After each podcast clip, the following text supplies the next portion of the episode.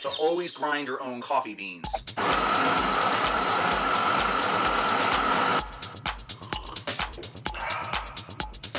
You're listening to Fine Grind Radio.